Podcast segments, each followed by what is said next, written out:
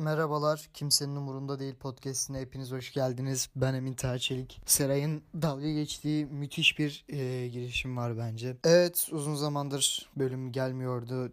Hepiniz çok merak ettiniz. DM'imiz doldu, taştı. Hepinizin bildiği üzere asla kimse merak etmedi. Belli ki podcast'i kimse sevmiyor falan. Ama dediğimiz gibi kimsenin umuru vesaire. Ama gerçekten vakit düzenlemek o kadar zor bir şey ki kendi vaktini doğru bir şekilde nelere kanalize edeceğine karar vermek. Bunun için tabii 3 sene önce şeyi öğrendim. Hani evet birden fazla iş yapabilirim ve bunları yaparken bir öncelik sırasını dizmeliyim vesaire diye. Özellikle derslerden dolayı podcast biraz aksadı. Ama olsun yani zaten öyle kafamıza göre takıldığımız bir yer olduğunu düşünüyorum ben buradaki podcast'in. Dolayısıyla çok da takılmadığımı ifade edebilirim. Ama ölmedik, bitmedik. Devam edeceğim. Podcast'te bundan emin olabilirsiniz. Arkadaşlarımla bölümler kaydedeceğiz. E, hatta bundan sonraki bölüm muhtemelen öyle olur. Hatta birkaç bölüm insanlarla kaydettiğim podcastler olabilir. Dolayısıyla umarım beğenirsiniz. Umarım keyifli bir 10 dakika yaşatabilirim size. Tabi arkadaşlarımla kaydettiklerim muhtemelen 10 dakikadan uzun sürecektir diye tahmin ediyorum. Yani kısacası bitmedik, ölmedik, yola devam. Seray bu girişimle çok dalga geçiyor bu arada. Yani bence okey baya. Merhabalar arkadaşlar. Kimsenin umurunda değilsiniz. Şimdi ilk konuşmak istediğim şey bugün bir zombi istilasında nasıl bir aksiyon aksiyon almamız gerektiğiyle ilintili. Benim 6. sınıfta izlemeye başladığım abim sayesinde e, Walking Dead dizisi var. İlk izlediğim yabancı dizi e, diye düşünüyorum. E, ve bunu izledikten sonra tabii ki de 6-7 6 7. sınıfa giden bir öğrenci olarak, bir kişi olarak direkt olarak aklıma acaba böyle bir şey olsa ne yaparım gibi gelmişti. Tabii o zaman havalı geliyordu işte Daryl falan onların hareketleri falan filan herhalde. Ve şeye karar vermiştim. Hani hayır abi savaşalım abi sığınak yapalım. Abi domates ekelim patates biçelim şeklinde düşünüyordum. Sonrasında geçen gün bir daha oturup düşündüm. Nereden aklıma geldiğiyle alakalı bir fikrim yok. Ama acaba bir zombi istilası olduğunda çok da mücadele etmemek mi lazım ki? Yani gün sonunda yine öleceksin. Hani belki daha az ızdırap çekerek ölmek belki de çok daha mantıklıdır. Ee, zombi istilası konusunda kafa yormuş olan e, yarım izleyicim belki şey izleyicim diyorum. Zombi istilası konusunda kafa yormuş olan yarım dinleyicim bile olmadığına eminim ama böyle bir durum yaşanırsa erkenden ölmek iyisi midir? Ne bileyim Covid oldu erkenden ölelim, Covid olalım ölelim demedik ama e, zombi istilasında da bence belli bir zaman sonra artık salmak mı lazımdır? Çünkü geri karşı gelip kazanamazsınız gibi. Çünkü adamlar yani kaç sezon oldu acaba hala devam ediyor mu onu da bilmiyorum ama 8-9 sezon yenemedilerse yenemeyiz gibime geliyor birazcık. O yüzden zombi istilası gibi durumlarda erkenden ölmek daha mı iyidir? Bu konuyla alakalı yine karar veremedim. Dolayısıyla podcast'i yine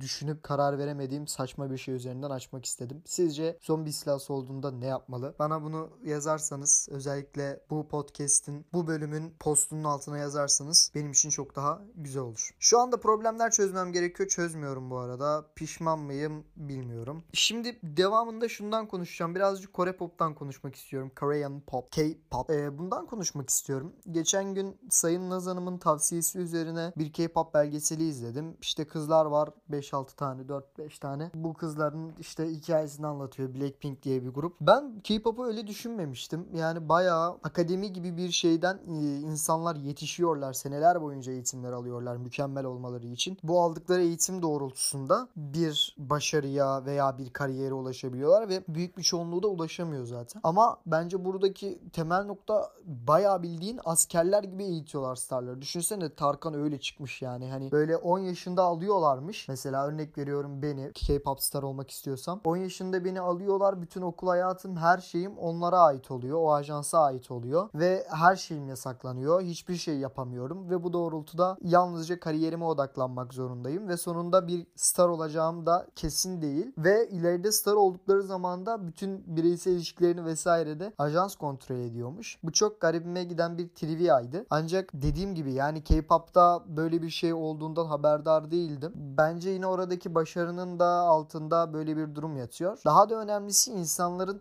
aslında ilk bölümde konuştuğum insanların bir şeylerin fanı olmaya bu kadar yatkın olması ve neden fan bir şeylerin neden fanı olursunuz Bununla alakalı aslında birazcık konuşmuştum. Ama ben şunu düşünüyorum.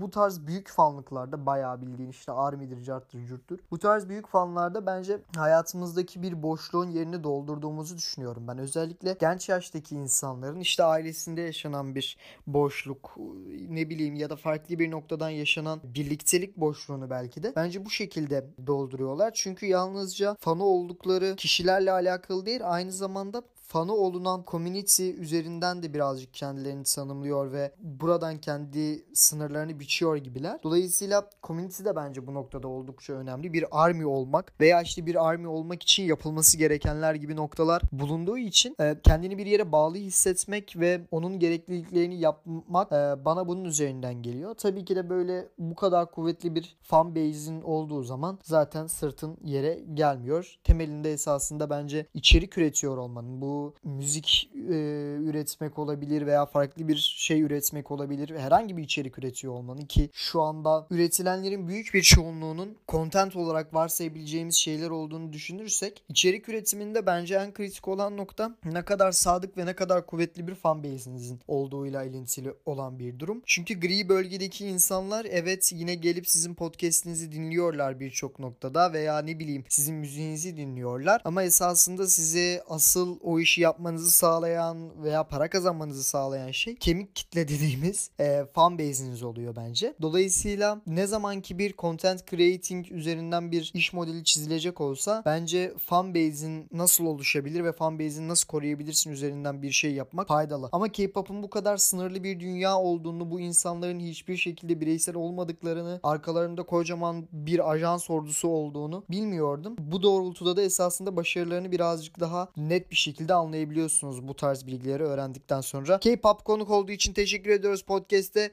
K-pop konuğumuzdu. Yeni yıl hedeflerimiz yeni yıl 2021 çok iyi olacak. Her gün kitap okuyacağım. Her gün spor yapacağım. Her gün öpeceğim. Her gün her gün yulaf yiyeceğim. Her gün kuru yemiş yiyeceğim. Zinciri kırmayacağım falan. E, hedeflerimiz var. Yeni yılda acayip iyi olacağım. E, Şimdi şöyle bir durum var. 2021-2020'den ne kadar daha iyi olabilir? Bu konu hakkında çok fazla konuşmak istiyorum. Zaten hepimiz konuşuyoruz biliyoruz. Az çok da biliyoruz. iyi olmayacağını, daha iyi olmayacağını. Çünkü 2000 yılından beri aşağıya doğru seyreden bir grafik olduğunu özellikle göz önünde bulunduracak olursak bence bu doğrultuda anlayabiliriz ki bir tık daha kötü olacaktır diye düşünüyorum. Ama bireyler olarak bireyler olarak belki daha iyi bir yıl geçirme şansımız olabilir veya biz daha iyi bir yıl yaratmaya çalışabiliriz kendimiz için. Ama şey gibi oldu ya biraz birazcık 2020 yılında ve son birkaç yıldır falan başınıza gelen olumsuzluklar genel manada sizin sizden siz kaynaklı olan sorunlar olmuyorlar pandemi gibi mesela. Dolayısıyla aslında çözümü de sizle alakalı olmayınca sizin bununla alakalı bir aksiyon alma eğiliminiz ol, olamıyor daha doğrusu. E, bu da esasında yine daha kötü bir e, hayat olmuş oluyor ve bence buradaki kötü hayatın sorunu da sizin onu çözemiyor olmanız. Ben böyle düşünüyorum. En azından benim bununla alakalı olarak yaşadığım en büyük problem evet hayat hayatımızda sorunlar olabilir ve bu sorunlarla alakalı bu sorunların tespitini yaptıktan sonra aksiyon almamız gerektiği gerektiğine inanıyorum ve bu aldığımız aksiyonlar sonuç getirsin getirmesin bir aksiyon almanın ben esas olduğunu düşünüyorum. Ancak burada pandemiyi tek başınıza çözmeniz inanılmaz zor olduğu için mantıken e, alaca, alabileceğiniz aksiyon sayısı da oldukça kısıtlı ve sınırlı diyebiliriz. Bu doğrultuda değerlendirdiğimiz zaman oldukça çaresiz, mutsuz bir hayat getiriyor beraberinde. Tabii ki de evlere tıkılı olmamız. Ha 2021 daha mı iyi olur? Bence çok da iyi olmaz açık ifade etmek gerekirse ki e, 8 gün oldu. 8 günde yaşananları hepimiz biliyoruz. E, dolayısıyla ben çok da iyi olmayacak. Yani şey biraz e, şey gibi düşünüyorum ben. Her yani yeni yılda da işte insanlar umut ediyorlar. Bir sonraki yıl iyi olacak vesaire diye. Ben bunu diğer tüm özel günlerle aynı bağlamda değerlendiriyorum. Neden bu kadar fazla özel gün var? Çünkü insanlar yeni umutlar veya yeni mutluluklar elde edebilmek için bence kapı arıyorlar kendilerine. Bahane arıyorlar. Yeni bir başlangıç yapabileceklerine inanmak için bahane arıyorlar gibi geliyor. Dolayısıyla takvimin kendini yenilemesini bekliyorlar bunun için. Halbuki buna gerek yok. Ancak okey yani bence sebebi de bu esasında. Bu kadar fazla hedef koyuyor olmamızın 2021 hu kuru yemiş yiyeceğim her gün falan yapıyor olmamızın sebebi bu bence. Tabi genellikle de çok çok da başarılı olmuyor. Ama hedef koyabilecek insanlara tavsiye verebilecek kadar kalifiye bir eleman değilim belki bu konuyla alakalı ama söyleyebilecek birkaç sözüm şu olabilir. Eğer kendinize böyle bir hedef koyuyorsanız bence en önemli olan küçük hedefler. Çok çok küçük hedeflerle başlamak. Yani her gün kuru yemiş yiyeceğim değil de her gün bir tane leblebi yiyeceğim diye başlarsanız ve bunu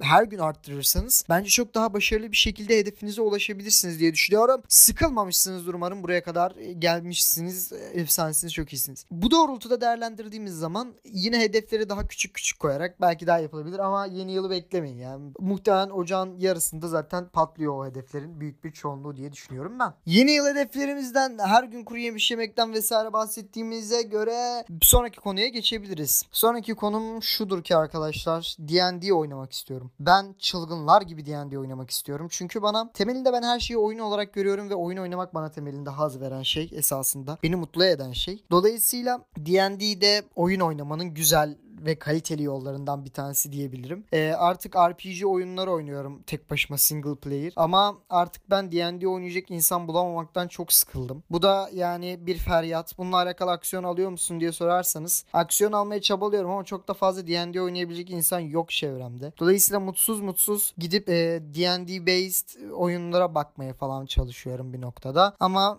o da çok sarmıyor. Dolayısıyla Türkiye'de yaşıyor olmanı, olmak bizi bir kez daha mutsuz etti. Bir de D&D bana biraz daha şey gibi geliyor. Facebook'tan bulduğum yabancılarla oturup oynanabilecek bir şeymiş gibi gelmiyor. Neden bilmiyorum. Çünkü en azından o insanı tanıyor olmanız ve dalyometrenizde kafanızdaki dalyometrede onu bir yere konumlandırmanız ve sonrasında D&D oynamanız gerekiyor bence. Aksi takdirde bu kadar fazla vakit harcayacağınız bir şey bir hale gelebilir veya keyifsiz bir hale gelebilir ki bu da oldukça üzücü ve sıkıntılı alakalı bir durum diye düşünüyorum. Burada madem serzenişlerde bulunuyorum bu serzenişimi de ifade etmek istedim. D&D oynayacak insan bulamıyorum ve bu beni çok mutsuz ediyor. Teşekkür ederim. 2021'de umarım güzel ve keyifli bir şekilde D&D oynayabilirim. Tek dileğim bu sanırım. Bir de kız arkadaşımla birlikte mutlu olmak. Bir de ders çalışmak sanırım. Yani ders iyi olmak. Ders çünkü e, hayaller gelecek. Evet bu podcast'in son konusu dijital ve elle not almak arasındaki farklar. Bunu esasında Sayın İrem Okun bütün notlarını elle not alması ve inanılmaz inanılmaz bir vakit kaybetmesi üzerine aslında kafama takılan bir şeydi. Elle not almak mı dijital not almak mı diye. Bence bu bir soru olarak bile sorulmamalı. Tamamıyla dijital üzerinden notlar alınmalı diye düşünüyorum ben. Çünkü çok vakit israf olmuyor mu arkadaşlar sizce de? Tamamıyla elle not alıyor olmak. Anlıyorum daha mı düzenli geliyor yani. Ben çok da bir manası yok. Çat diye önünüze mi açabiliyorsunuz bilmem ama ben de bilgisayardakini de açabiliyorum. Gayet net bir şekilde. Yalnızca ajandamı ben elimle tutuyorum. O da daha rahat olduğu için hızlı bir şekilde daha hızlı bir şekilde olduğu olduğu için. Bence çünkü not almak iki tane temele dayanıyor. Yani bir tercih yapacaksak ikisi arasında. Bunlardan ilki bunu ne kadar iyi arşivleyebiliyoruz? Nasıl arşivleyebiliyoruz? Bunun üzerine olabilir. İkincisi de ne kadar hızlı bir şekilde bunu çözebiliyoruz. Bence ikisi de dijitale yönelik. Ve ne zaman ki not alsam bu ikisi arasında bir şeye karar verip bu doğrultuda nereye not alacağıma karar veriyorum. Dijitali not alın lütfen. Dijitalde tutun notlarınızı. Bunu da bütün podcast dinleyicilerime belirtmek istedim esasında. Bu şekildeydi bu bölüm. Biraz daha enerjimin yüksek olduğu bir bölüm olduğunu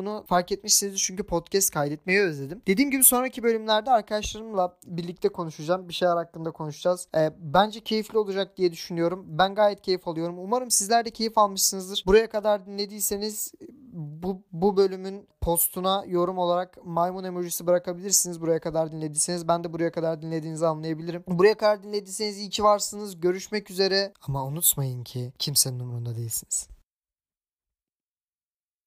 Sen korkaksın hiç yanaşma yaklaşmazsın gerçek aşka denetlemen